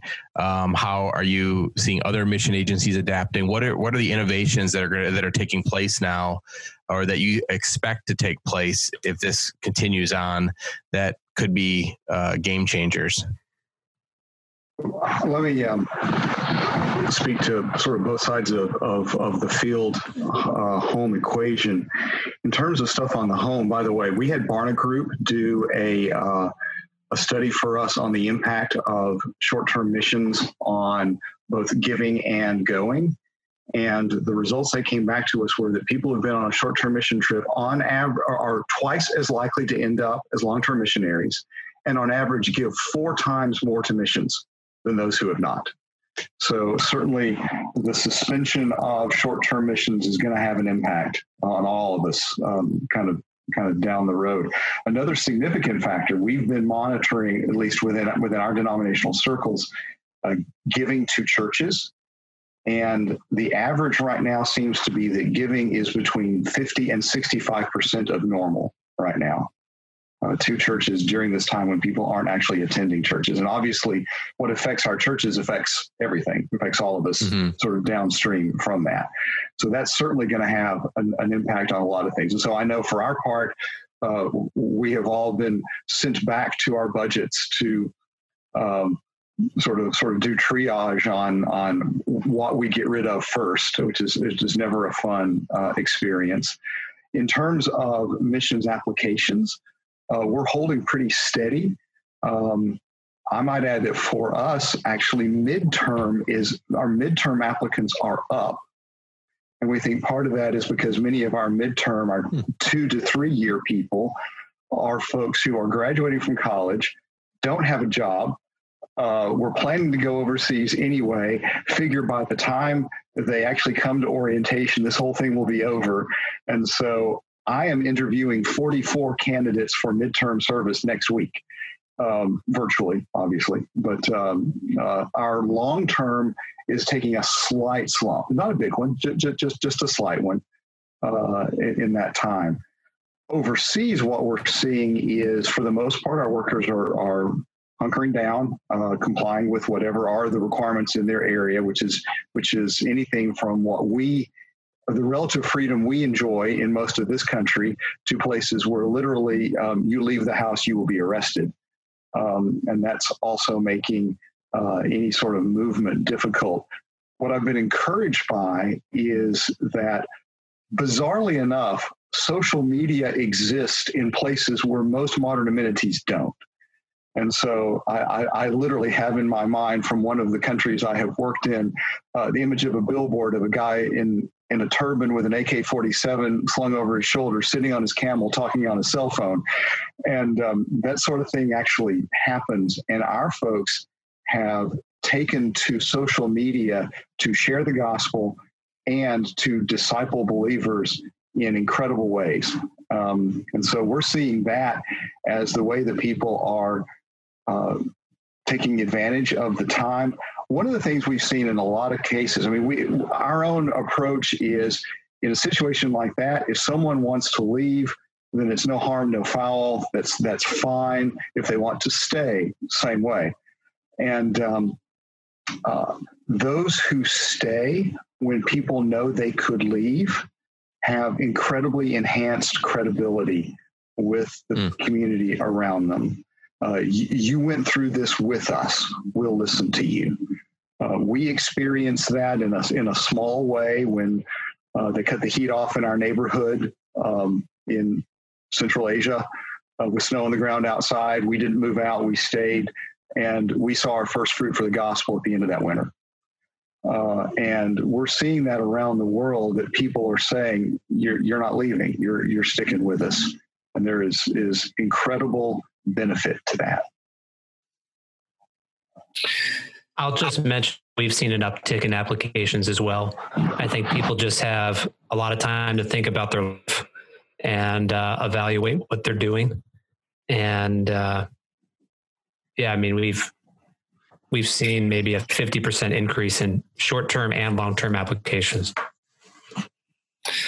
I hope, just adding to to some of that, I hope one of the things that that we do ultimately see, and and we do a lot with uh, with short term training, and and that's good stuff. I mean, um, not so different from TLI, and and uh, but we're also placing people on the ground, and I, I hope this just this becomes a um, really kind of a, a, a call, a, a, a moment where people really think deeply about going and investing in a place the best training we can do is in language. It's not through translators. So the more people we have on the ground, the more powerful the training, the better the discipleship, um, things like that. I'd also just echo um, what Zane was saying. Our people on the ground, I've been talking to each one of them, and it's just been amazing the the things that they're doing, the way that they're adjusting. Um, makes me feel guilty when I get antsy in the freedoms that I have here um, compared to what they've got, but the way that they use social media, the way that they're praying, the way they're preparing, um, the way that they're even teaching online in different places uh, is is just phenomenal. So it's exciting to see what the Father's doing through this time, in which hopefully we do do some reevaluation, we do some reorganizing, and uh, and we refocus on uh, on the work that the Lord's given us to do. Radius is kind of this anomaly in that we're not a uh, institution, we're not a seminary or a Bible school, we're not a sending agency. The sending agencies come and they recruit our students, and so we're in this middle ground in both of our schools. You've got Radius Asia, which is in Taichung, and that's for that's all in Mandarin. And then you've got Radius International, which is in Mexico, and so both schools are still going, uh, albeit with some modifications we were expanding into a couple different places. That's kind of been put on hold but applications have stayed about the same. One of the things that we're hearing from our graduates though is that some of the things that we're doing i would say we're able to do in north america social distancing is a luxury. Social distancing does not mm. happen in a lot of locations and then you've got shelter in place. That implies that you have a home and that you've got enough food to actually live and to wait this thing out. And then face masks and all these other things like a lot of these places where you're on the furthest edge of things those things are luxuries that a lot of them do not have especially the general population and so to view quarantine and to view these things through north american eyes is a very different animal and i I saw Darren write a post on Facebook. Man, my my fear is for some of these different camps and some of these different population centers where you've got some real potential for some serious human damage, some real pain to be felt, and to have your people on the front edges of that, learning the language, getting into these communities. I mean, those are going to be things that we'll wrestle with. I don't think coronavirus's lethality is going to be that much to where it's going to affect a lot of our expat missionaries or the Asian missionaries going over, but it, it will have a dramatic effect, I think, on some of these, especially refugee populations. And I, I think we better brace ourselves for some of that. Hopefully, it doesn't happen. Maybe there's some things in the wind. I know there's a lot of question marks as far as coronavirus goes and how it adapts in tropical environments and certain things that happen. But yeah, hopefully by God's grace, many people are spared, but we'll see. I want to ask a question about risk. Um, and and John, you know, I'm going to start with you. You understand risk. Uh, you served in a risky place yourself. You work with immigrants uh, that come from places at risk. They're in Louisville. Um, many of your missionaries uh, with um, reaching and teaching work in places with substandard health care. What do you say to the pastor um, who's questioning the risks of sending a young family from his church into the mission field right now? Well, I, I, appreciate that, Scott. I don't know that I understand risk. I, I haven't faced risk like so many others have. I, I feel a little strange. Um, I mean, we have brothers and sisters all over the world who really face risk and the intensity of that risk. But what I would say is that uh, the workers, as they go overseas, they've always faced risk.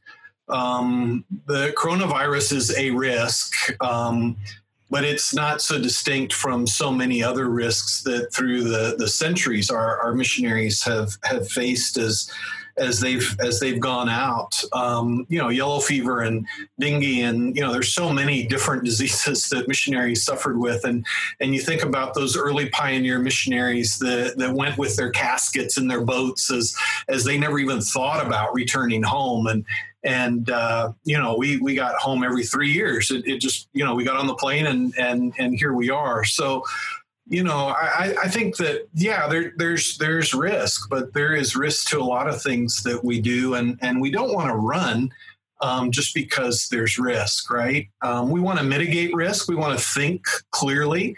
Um, we want to to measure response and. Uh, um, and and going back to what, what Matt said about students, you know, this is one of the things that, that we try and do with our missionaries, and, and I try and do with my students is is make sure that their sending church really understands what it is that they're doing and who they are, right? So, one of the things that, that we do is we insist that the sending church do a full evaluation of that, that person who's going out, um, and, and in some ways measuring some of those risk factors as well. Is this a good place or is this not a good place for this person? Um, even physically, is this the right place for them? Is it the right place for them with their children? I, I think that uh, sometimes that's an important question as well. If I'm taking a a 13 year old girl to the Middle East for the very first time, I might need to evaluate some things and make sure that's the best place for my family at that particular time. So I think that there are questions that that we should ask, but we sure don't want to run from from risk. We know that God is calling people to himself. That God has ordained us to be his ambassadors, Second Corinthians 5, and, and that it is through the church and it's through his ambassadors that he calls people to himself. So we we don't want to run away from the opportunities God is giving to us. We want to run towards them but we want to measure that response and do it in a way that is most appropriate and most glorifying to to the Father. I, I've seen people who who go with kind of a martyr complex, and a martyr complex isn't a healthy complex. Um, I want people to think through where they're going. I want them to think about what it is that they're going to face. What does it mean to raise my kids in this place? What does it mean to live in this place? But man, there's some amazing places in the world, as you well know, Scott, that um, are, are a pleasure to live in that are difficult and, and where the, the peoples are hard, but but what a, a glorious thing to to have the privilege of taking the gospel to those places. So. I have not heard. I have not heard personally of many, many missionaries leaving the field unless they are forced.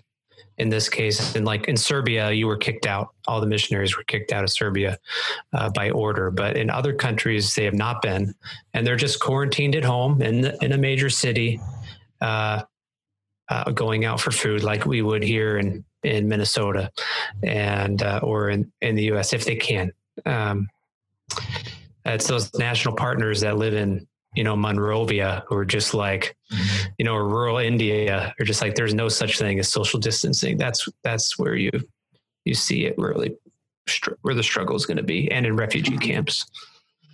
Darren, you mentioned the issue of national partners, and that's something that I think we forget about. Is a lot of people, pastors, might be thinking, "All right, well, we're all on lockdown. There's global travel bans, therefore we can't send missionaries," and that assumes this it's from the west to the rest model of missions, rather than Christian pockets existing throughout the world, sending to their near neighbors and their neighbors afar.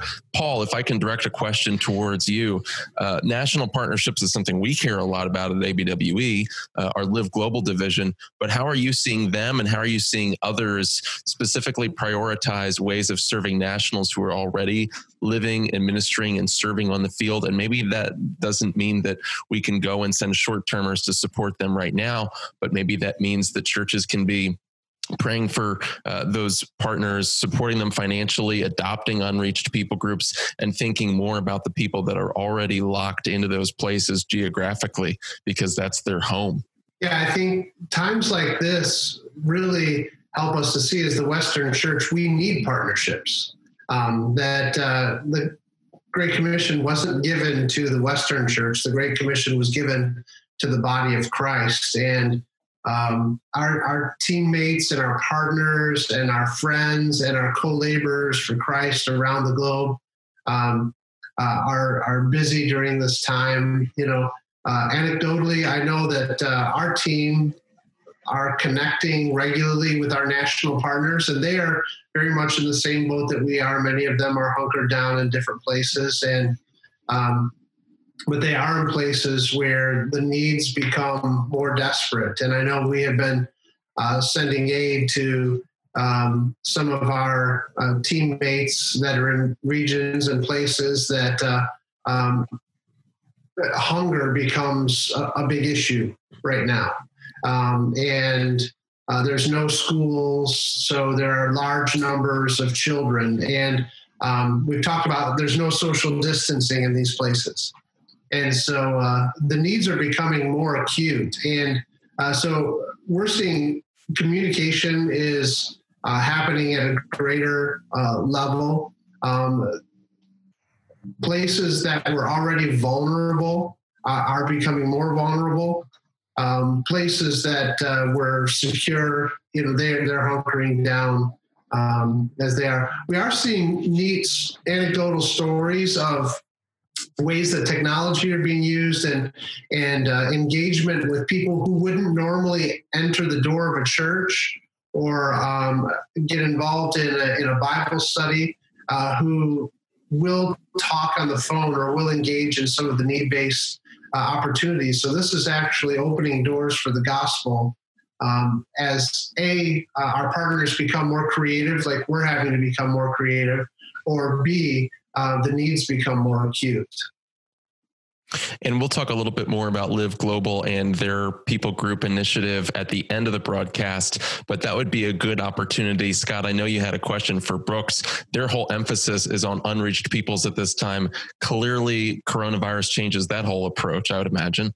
Well, you know, my question is is about you know, what are the difficulties that this is going to create? You know, your ministry, Brooks, is about training missionaries for the least reach and hardest to reach.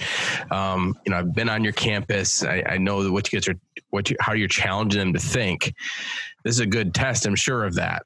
Um, but what do you think are some of the biggest obstacles in getting churches to lean into this? Um, obviously, you're dealing with students that are coming out of churches.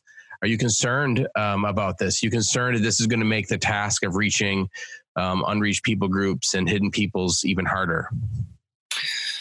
Um, I I'll touch the church one second, but I, I, think I just finished writing an article yesterday. It's going to come out on Friday on how coronavirus is actually a big help to missionary training. It, it's a tremendous preview of the life ahead, in that there is uncertainty wrapped around getting the gospel to the last unreached language groups of this earth.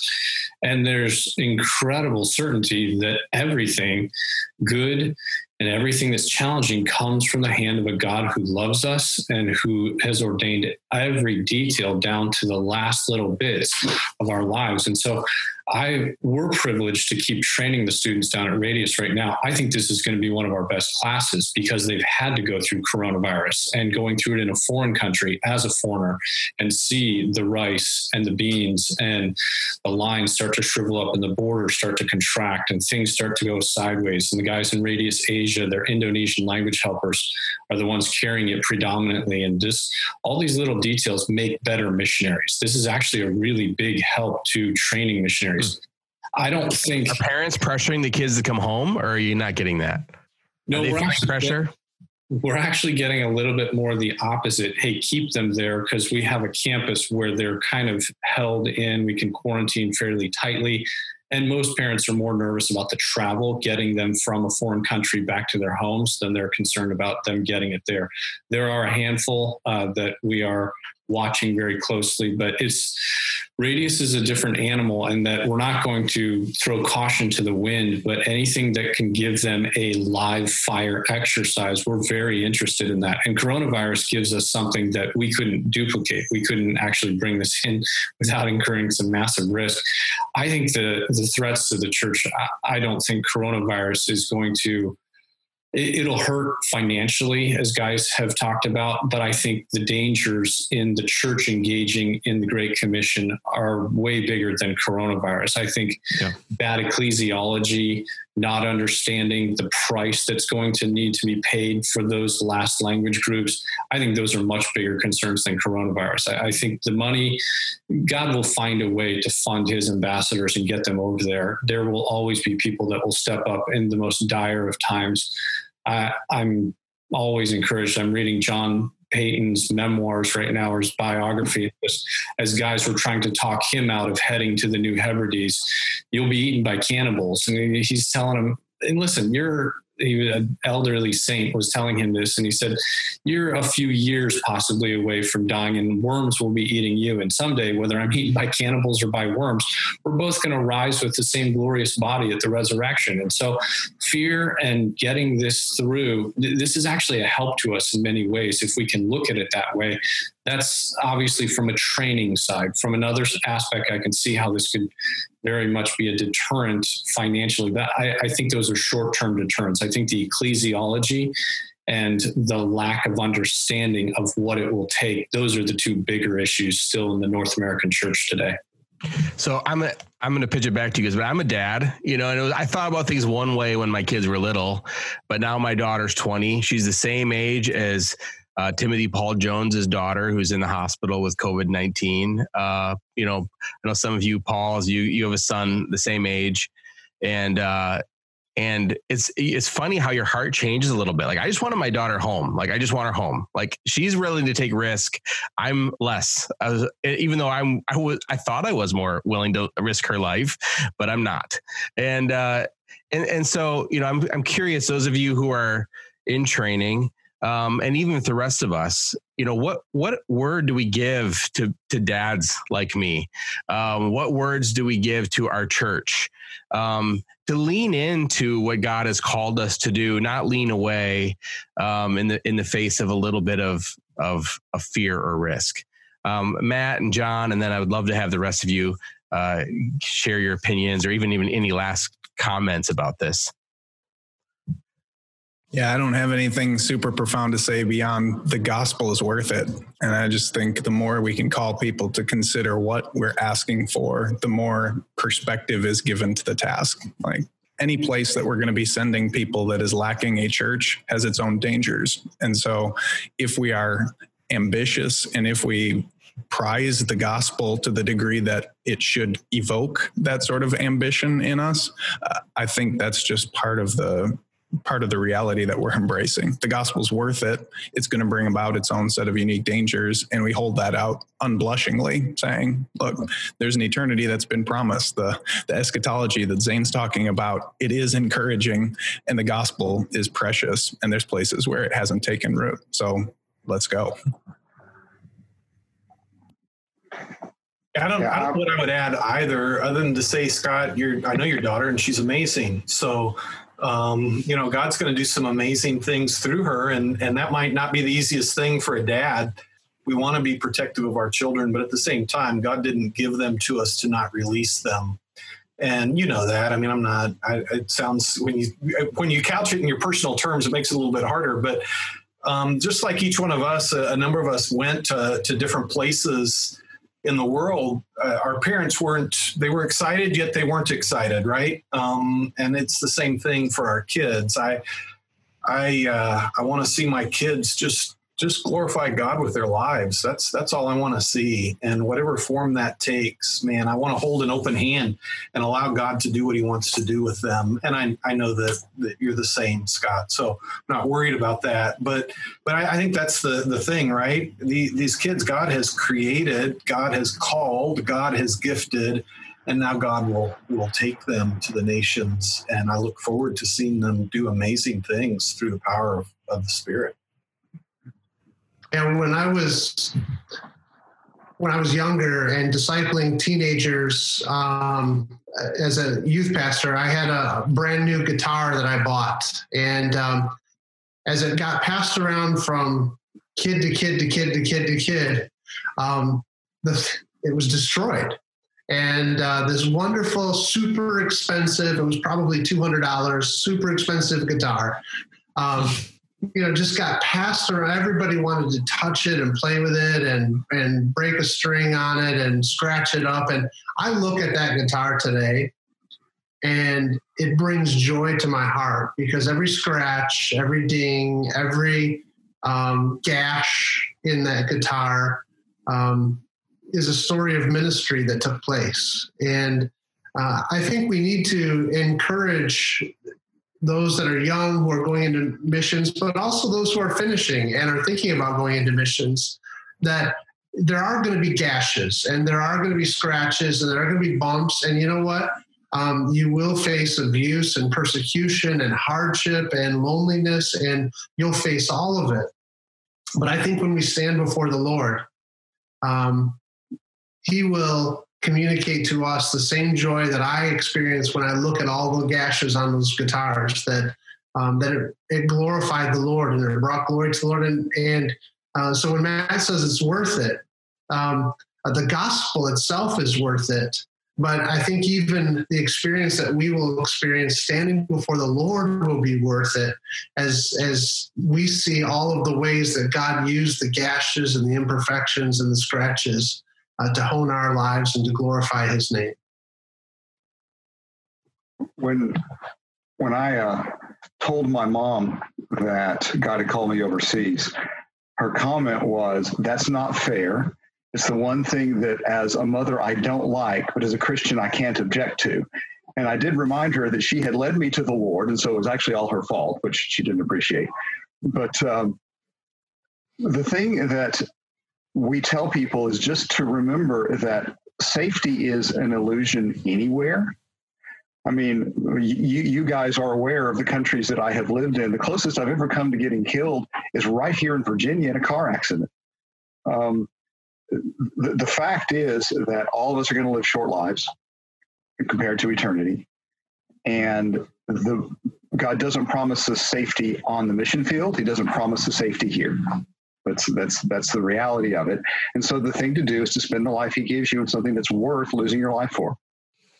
And this is worth it. I just go back to that same refrain. It's worth it.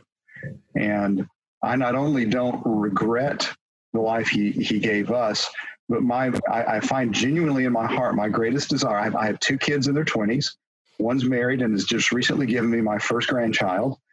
And my earnest desire is to see them on the front lines of the gospel.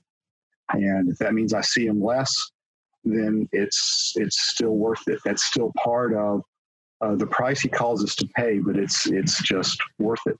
And that's what I tell people. And I can't imagine anything worse than not engaging your life in things that matter eternally in whatever manner he's called you to do that. So as, as a dad, now as a grandfather, my yearning and desire is to see that for, for my kids and grandkids. Well, one of the things that is critically important right now, too, is that we think those of us who are making disciples in our own lives, serving in our churches, how do we advance the cause of the gospel among unreached peoples during this particular time that's so challenging with us in our homes, but then beyond that?